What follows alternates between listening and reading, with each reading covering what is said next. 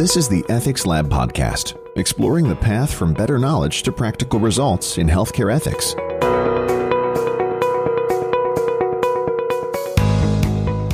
So, people with disabilities say that their quality of life is equal to, or sometimes even better than, people without disabilities. And yet, people in healthcare judge people with disabilities as having a very low quality of life. It's almost like we just don't believe them. Hi, everyone, and welcome to this in depth episode of Ethics Lab. In these special episodes, we invite colleagues to take a deep dive into a topic to examine it in detail. As always, we'll invite national experts to provide commentary and insight for practical results. This approach will offer our listeners a deeper exploration of key issues. Thanks, everyone. My name is Kevin Murphy, and this is Ethics Lab.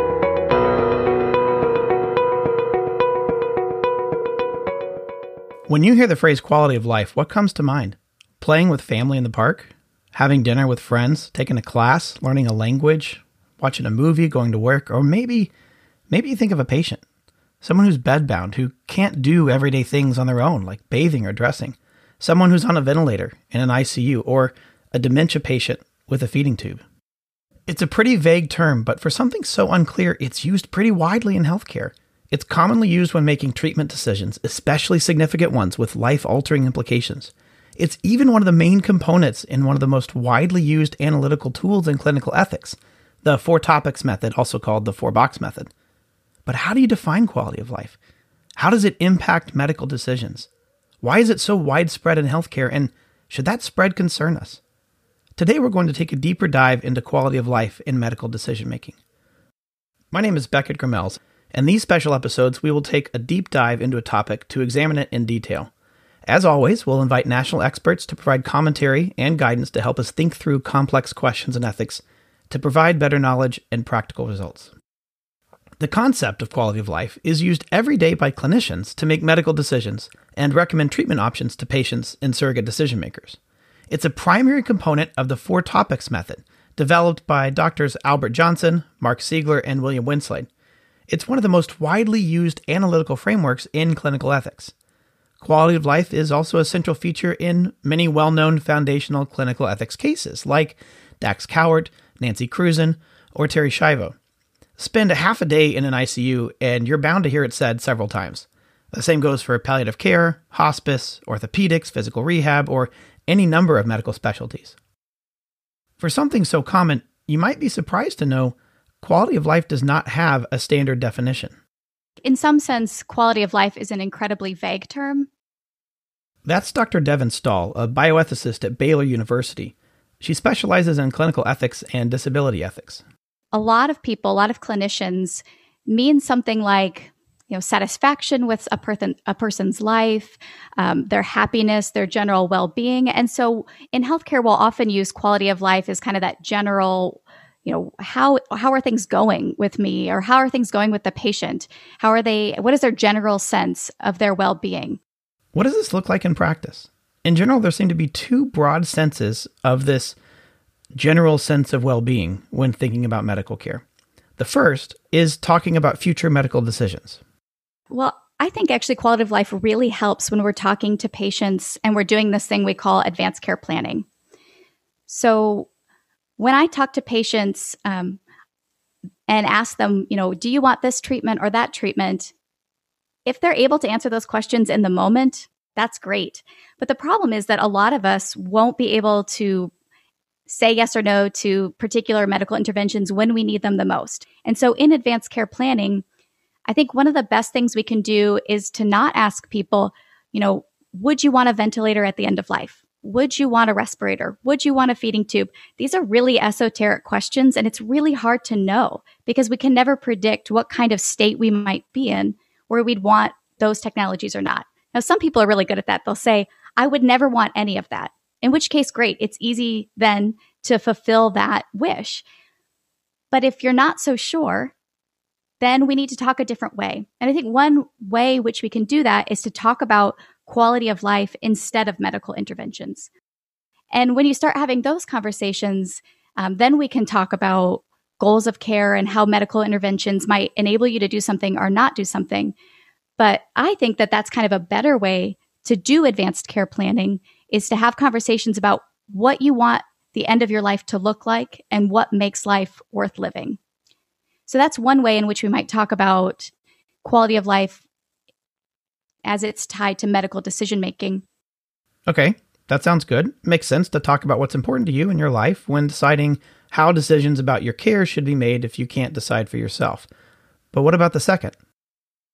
There is a way in which you want to talk about how quality of life is tied to what medical interventions will benefit you. So, if I were in the hospital and my goal was to leave the hospital and pursue my career as an MMA fighter, which is not my personal goal, but I can understand how it might be somebody's goal. You know, that takes a lot of physical ability. And if I have the kind of condition that there's no way that any medical intervention is going to be able to achieve that goal for me, that's the kind of quality of life I want. That's the, what my makes my life worth living. It's about what I want and what medicine is able to do for me. So I think that's another way in which it's really important to understand kind of subjective quality of life for each individual when we talk about medical interventions. That subjectivity Dr. Stahl points out is key. Evaluations of quality of life change a lot from person to person. That's why it can be helpful with advanced care planning. And it's also part of how quality of life came to be so prominent in the calculus of medical decisions. Once you have the ability to do something, you tend to start thinking about when or if you should do it. In the mid to late 1900s, back in the early days of clinical ethics, various forms of life sustaining treatment had recently become available ventilators, dialysis, feeding tubes, even treatments like chemotherapy. Doctors were able to help patients with a terminal illness extend their lives longer than ever before. And yet, when they were extended, it left some people in states that maybe they didn't want to survive in. Um, so we think about ventilators and feeding tubes, which were invented to become bridge technologies. They were meant to be technologies that helped get somebody over a very acute condition and then bring them back to their normal state or what we call their baseline. And the problem soon arose that we were using these technologies at the very end of life. And so they were kind of a bridge to nowhere.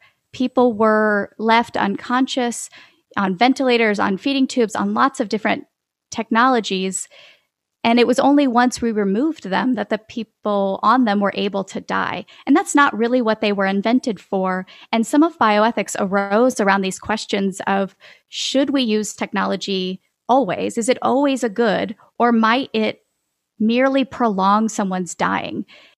And so I think for me at least, it seems it makes a lot of sense to couple the idea of quality life with bioethics because they both are trying to get at this idea that just because we can do something in medicine doesn't mean that we necessarily should. That subjectivity is seeming pretty helpful here. One patient talking about what's important to them and deciding when they might want to continue life sustaining treatment and when they might want to stop it. There are concerns about that subjectivity, and we'll come back to that in a bit. But this subjectivity shows you, in part, how quality of life as a concept has become so widespread. It's tied to the core of the concept of quality of life, and it allows clinicians to tailor the risks and benefits of a particular treatment to the unique situation of this particular patient. That flexibility allows an objective thing, like medical treatment, with its own data and protocol, to be adapted to the billions of different ways we live out the human experience. This practicality is incredibly useful for thinking through complex decisions about medical treatment. There's also a theoretical reason why quality of life is so commonly used. There are many different theoretical moral frameworks available. One that's well known is principlism, which is based on four ethical principles respect for autonomy, beneficence, non maleficence, and justice, famously described by Tom Beauchamp and Jim Childress. Other frameworks include virtue ethics, ethics of care, consequentialism, or natural law. The four topics approach I mentioned earlier is another ethics framework that's popular with clinicians. It's often called the four box method, and it's described in the book Clinical Ethics A Practical Approach to Ethical Decisions in Clinical Medicine.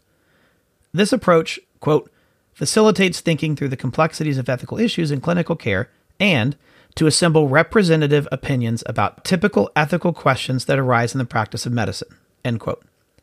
It helps you identify questions and features in a case that are relevant for an ethical analysis. The four topics are medical indications, patient preferences, quality of life, and contextual features. Almost all ethical frameworks address the concept of quality of life in some manner, but the four topics approach gives it a central place as one of its four pillars. Johnson, Siegler, and Winslade write, quote, The most fundamental goal of medical care is the improvement of quality of life for all those who need and seek care, end quote. This approach is commonly taught in medical schools and nursing schools throughout the world and used by many ethics committees.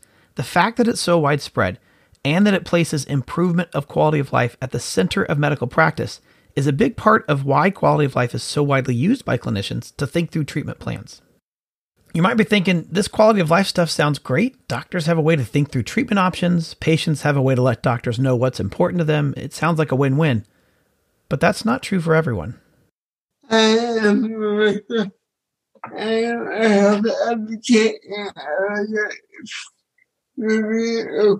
California. Hi, I'm Melissa. I'm a health advocate living in Oakland, California. And this is Owen. He's going to revoice for me.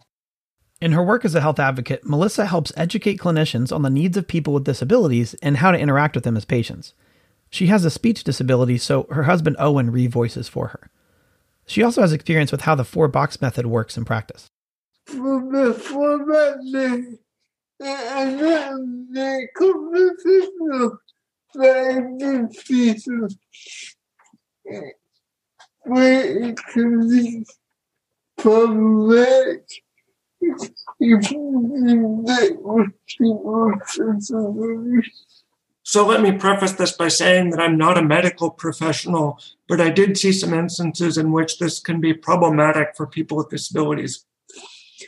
Like it is find medical, medical problems with disabilities.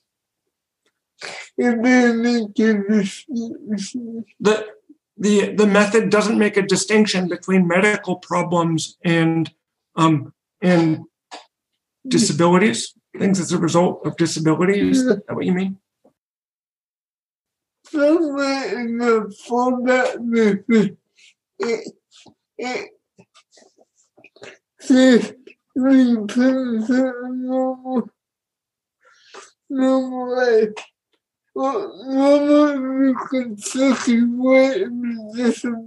community because what So somewhere it says something about return to a normal life. And normal is a problematic word. Is that the word you wanted to use? A problematic word in the disability community because what is a normal life? it kind of about enjoyment, about quality. And it's kind of an, I think you mean an implicit, um, sort of judgment about what, what is quality of life.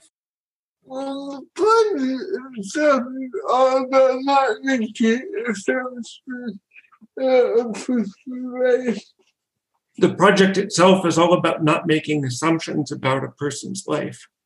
And the format consider a lot of assumptions. And the four box method seems to make a lot of assumptions. So that they will feel about format, the format. So that's my spiel about the four box method. Melissa's analysis resonates with what Dr. Stahl sees in her work.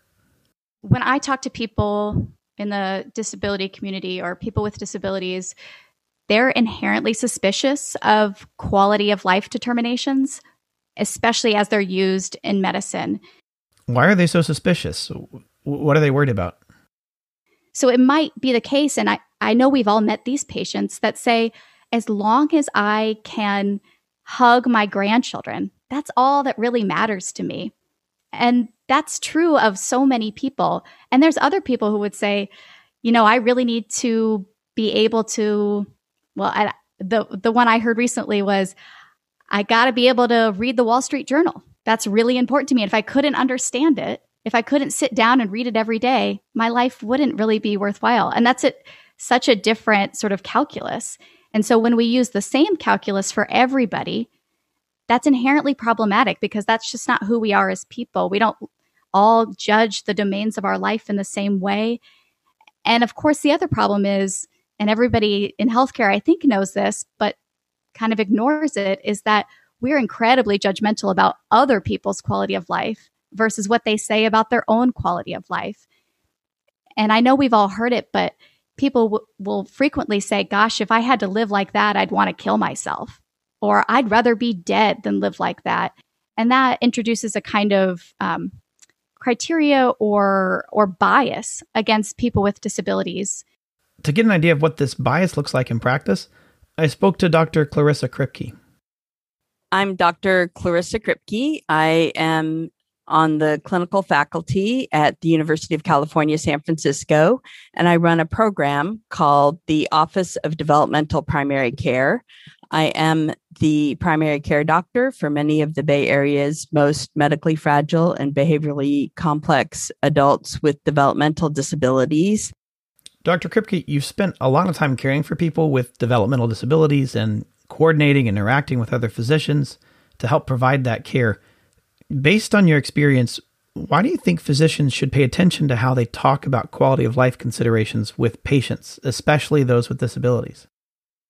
There's a lot of power in what doctors say to patients that shape their experience. We are influencers. And when we look our patient in the eye and say, Oh, I'm so sorry that you have to live with this horrible disease, and I'm so sorry you'll never get out of bed again, and I'm so sorry that your life will not have meaning and will have low quality, that can become a self fulfilling prophecy. Obviously, you've seen this. What does that look like with a patient? I had a patient who has a very significant disability develop an infection in his gallbladder. And because of his underlying disability, he recovered more slowly than most patients typically recover from gallbladder surgery. But each day he was a little stronger. And I got a phone call from the hospital saying we need to have a team meeting and we need to discuss his goals of care. And I thought, well, I thought he was getting better. Maybe something happened. Maybe he had a complication. And they said, no, there, there's been no complication. He is continuing to get better, but he's getting better slowly. But our treatments aren't going to cure his underlying disability. And I said, well, so that uh, uh, he came in here to get his gallbladder fixed. You fixed it. Thank you very much. And now it's time uh, to wait for him to recover and, and send him home. I wondered why we couldn't send him home to his home where he has his own bedroom with three other clients. And and they had called for they called for hospice in the skilled nursing facility and so when I went into his room, he was smiling. He was happy to see me. We were interacting. And I asked the hospice nurse who was there, what's his terminal diagnosis? And she couldn't give me an answer. She said, well, he needs this oxygen. And I said, well, what was his last oxygen saturation? And his last oxygen saturation was 98%. Why do you have this oxygen on him? She said, well, he has renal insufficiency. I said, Oh, well, let's look at the labs. Well, his creatinine was two. That's not a normal creatinine, but it's certainly not one that uh, indicates that he's going to die anytime soon. I, I kept doing this, and they really had no terminal diagnosis. They just made an assumption that someone with a severe disability who is sick was had a poor prognosis. This story is an example of the bias that Dr. Stahl referred to earlier. So, what's going on here? Why might a physician or nurse whose goal it is to prolong life and heal patients consider hospice for someone who doesn't have a terminal illness? What's going through their mind? I don't think people are doing this to be mean. I don't think people are doing this to be discriminatory. I think they're confused. That confusion goes back to what Dr. Stahl mentioned about using the same calculus for everybody. This is where quality of life tends to break down as a core concept for making medical decisions. There's a lot of subjectivity to quality of life evaluations. That subjectivity makes it really hard, if not impossible, to compare. And if you're not on top of this, if you're not paying really close attention to how you think and talk about it, it's very easy to confuse the idea, I wouldn't want this for me, with the idea, I shouldn't do this for my patient. There are lots of clinical tools that try to objectively measure quality of life. The McGill Quality of Life Questionnaire, or Schedule for the Evaluation of Individual Quality of Life, also called SEQUAL, they ask patients a series of questions about the physical, emotional, spiritual, and social aspects of their lives. Patients usually rate how satisfied they are with certain parts of their life on a scale from 1 to 10. This is common in studies evaluating the toxicity or side effects of chemotherapy, for example. But even this objectivity doesn't avoid the concerns Dr. Kripke and Dr. Stahl mentioned. In studies using these tools to measure quality of life, patients consistently rate their quality of life higher than those around them, higher than their physicians, their nurses, their family members, even if that family member is a caregiver. That's true no matter what tool is used. In a 2001 article, Julia Hall and Lalit Kalra review studies comparing a patient's evaluation of their quality of life with an evaluation by their physicians, nurses, and family members. They point out that, quote, professionals' perceptions may be at odds with those held by their patients. It is therefore important to ask patients to assess their own quality of life, end quote. They found there's usually agreement about physical limitations and ability to function, but that's not necessarily true for other aspects of a patient's life. They conclude that clinicians and family members, quote, tend to rate patients' quality of life worse than patients, end quote. And what we call this in disability studies is the disability paradox. That's Dr. Stahl again. So, people with disabilities say that their quality of life is equal to, or sometimes even better than people without disabilities. And yet, people in healthcare judge people with disabilities as having a very low quality of life. It's almost like we just don't believe them. One example that's especially persuasive is locked in syndrome. This is a condition in which the patient is completely paralyzed physically, unable to control anything except their eyes, but they're completely aware of what's happening. Locked in syndrome seems like it would be the perfect example of low quality of life. You're unable to move, you're fully aware of what's going on around you, and communicating with others is difficult, if not impossible. It's easy to find a lot of difficulty with a life like that, and hard to find much good. But when you ask people who've been locked in what their quality of life was like, they judge it to have been pretty good and they don't want to die. And I think that surprises people. A 2011 study by Marie Aurélie Bruno found that 72% of 65 people with locked in syndrome reported being happy. Multiple other studies before and since have confirmed these results. Despite what we may think, people with an extremely limiting disability, like locked in syndrome, are generally happy with their life. Results are similar for other disabilities too. And yet we continue to practice medicine as if we could judge other people's quality of life and that it inherently is lower when they have particular diseases and disabilities. So, what now? Quality of life is widely used. It raises significant concerns. What can clinicians and ethicists do? There are other options, lots of them, but let's look at four in particular. The first option is the simplest never mention or discuss the concept at all with patients, clinicians, or family members. As a clinical ethicist, this is my own approach, so I admit I'm partial to it. I don't use the phrase quality of life at all when doing ethics consults. Instead, I focus on the benefits and burdens of the treatment in question rather than the life or the person or the way of life and its difficulties. I ask questions like Is this treatment worth it? Or What is daily life like on a chronic ventilator? This can help avoid questions like Is this person worth it? Or Is that kind of life worth living? Asking those questions can lead to the concerns among those with disabilities, like Dr. Stahl described. After all, we're all worth it. We're all equally valuable. Focusing on the treatment helps avoid that mix up. If someone else brings up quality of life, I'll address it, but I don't start it. Adjusting to this approach takes time. Simple isn't always easy. It's certainly harder if you're used to using quality of life all the time in these conversations. So, this option may not be for everyone. The second option is to change the conversation. I asked Dr. Stahl this question. So, what's the alternative? If I'm a physician and I say, well, if I'm not using quality of life, then what should I be doing? How would you answer that? When we're talking about quality of life, what we should be talking about is goals of care. And I know that they're not exclusively interchangeable, but it's the same ways in which we might talk about sort of subjective quality of life versus objective quality of life. Goals of care ought to always be based on what that individual patient wants and desires from their medical treatment plan. And then we judge whether a treatment is beneficial or not beneficial based on that goal. But I do think that we don't do a good enough job talking with individual patients and their surrogates about who that patient is and what they would have wanted from their medical treatment. I will often, on rounds, ask physicians and especially residents, you know, oh, you're you're gonna peg and tube them today. You're gonna, you know, you're gonna place the vent today. What's the goal? And how do you know? And they frequently cannot answer that question. And to me, it's worth taking the time to stop and say, we have to have this conversation for every individual patient. If you can't quite get away from using quality of life in these discussions, a third option is to pay close attention to how it's used.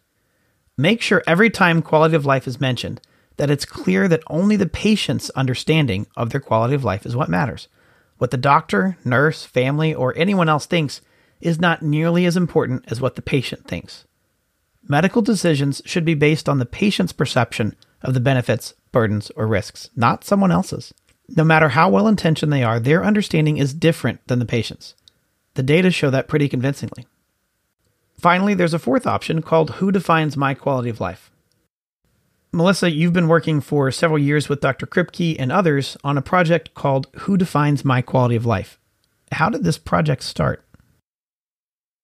My public, public, public service. In 2019, my project partner, Katie Savin, and I were asked to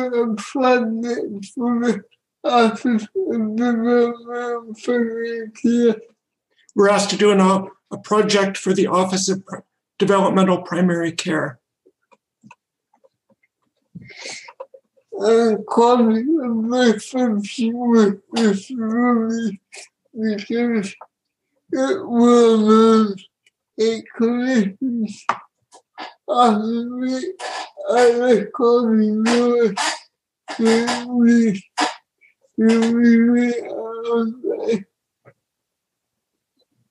um, we were asked to do the project because it's well known that clinicians typically rate our quality of life lower than we do. So, so we met a session a group of disabled advocates and a group of family caregivers. So we met with with a group of disabled advocates and a group of family caregivers. And we just the topics fit like communications, personal values, topics. We discussed topics like communication, communication, personal life values, personal life values, medical decision making, medical decision making, and end of life care conversations. and end of life care conversations. The office Melissa mentioned is the Office of Developmental Primary Care at UCSF that Dr. Kripke leads. These are Melissa's words. How did it start? The project initially started as an investigation into what defined good end of life care for people with disabilities. We, quick, we quickly discovered for the participants in our discussion group, end of life care was based on how clinicians perceive the quality of their lives throughout their lifespan. The project evolved into what participants wanted doctors to understand about their lives and generally how clinicians should refrain from making assumptions. They can have dangerous side effects. We've had many experiences where hospital teams, ethics teams have recommend recommended withdrawing life-saving care prematurely. we wanted to ask people with disabilities what their experiences were and what they thought about quality of life.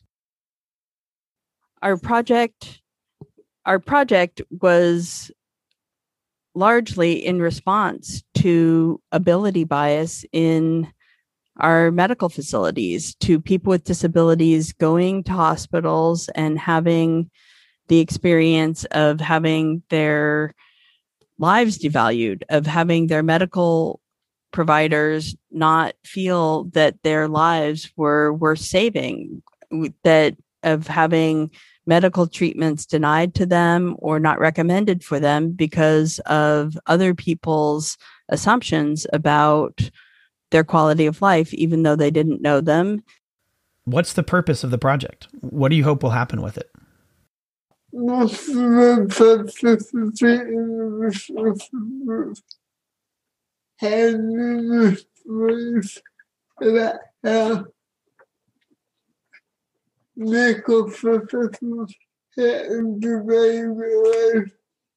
Most of the participate in the that have medical professionals most of the participants had numerous stories about me- how medical professionals have undervalued their lives. And sometimes they see it as their job to fix people. We're hoping this project will give medical professionals a broader perspective of our lives. Our lives are complex, full of joy and sorrow more than our disabilities, whole people. We're whole people. um, doctors see people with disabilities when they're sick, in pain, and not in the community. The Who Defines My Quality of Life project contains advice for clinicians for how to interact with and treat patients with disabilities. The advice came from two focus groups one of adult advocates with disabilities and another of mothers of children with disabilities. The recommendations covered 12 topics, including communication, decision making, avoiding assumptions, goals of care, and end of life. From our project report, um, I took the, the following. When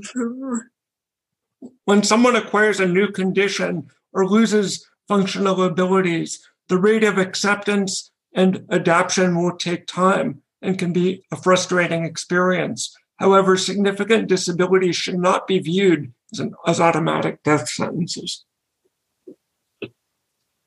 What do your concerns look like specifically? What's an example of it from your perspective, either as a health advocate or as a patient? I, I want to say about, about head and then some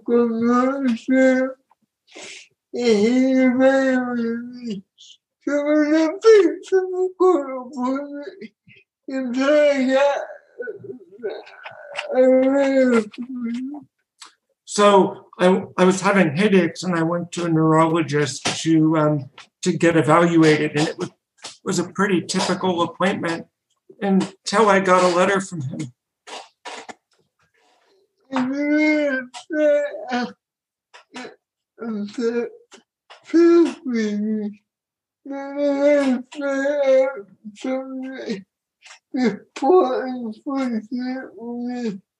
And I, I'm paraphrasing here, but the letter started out something like this poor unfortunate woman.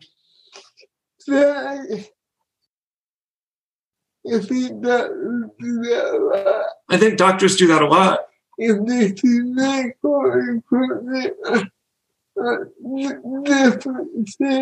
They see medical equipment, if they see medical equipment or differences, they can't fix it. And they can't fix it. They think it's wrong. Or a lesser quality of life. When for you, it's just how you get through the day. For you, it's just life and people with congenital disabilities. Didn't get that last part. People with congenital People with congenital disabilities. Yeah, that's that's all we know.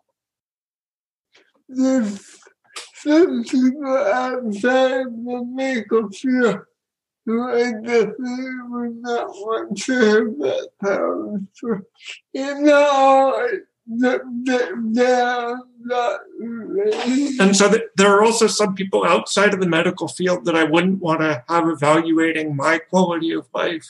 And and so it's not to say that this is a this is something that's unique to doctors in the clinical setting. Just that just that that's a tricky thing, right? We've talked a lot about the concerns quality of life can raise in medical decision making. We need to clarify one point about end of life care. Here's Dr. Kripke. There is such a thing as being too sick to live, but there's no such thing as being too disabled to live. That doesn't mean that people with disabilities don't eventually get sick and die. They do. These concerns about quality of life don't come from vitalism. It's not a push for treatment at all costs, despite the harms to the patients or no chance of benefit. You can recognize the conceptual and practical problems of quality of life and still have good end of life care. Hospice and palliative care do have a place. In fairness to the authors of the Four Topics method, they acknowledge these problems with quality of life evaluations, but they believe they can be overcome. Jonsen, Siegler, and Winslade write, quote, the opinion that persons with developmental disabilities have poor quality of life may reflect our cultural bias in favor of intelligence and productivity. These obstacles, although very real, can be overcome by planning and effort on the part of those caring for them. With the reality and speed of modern healthcare and how the four topics method is often taught and used, their message about bias can get easily lost. Where does this leave us? we need to be really careful that we understand how to make people's lives meaningful and that we provide people the support and the encouragement and the role models to make their lives a blessing and to enjoy their lives and to fully participate. All lives are valuable, even the lives of people who are suffering, even the lives of people who are in pain, even the lives of people who have disabilities a community that excludes even one person is no community at all. I wish the people really had me full life for I wish I wish that people knew that that the doctors knew that people with disabilities had rich, full lives full of intersecting identities.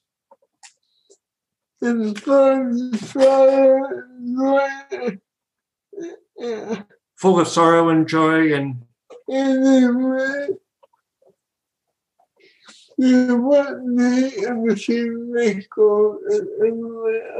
and they want many of the same life goals as, as anyone else.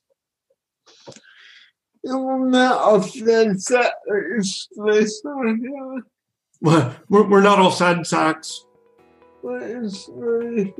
or inspirational. We're just people. We're just people.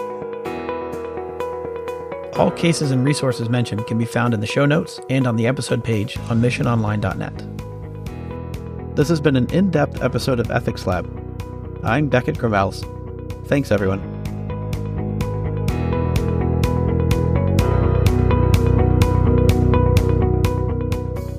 Hope you have enjoyed this edition of the Ethics Lab podcast, exploring the path from better knowledge to practical results in healthcare ethics. Ethics Lab was created by Kevin Murphy and Russell Keithline. Thanks for listening. Join us again.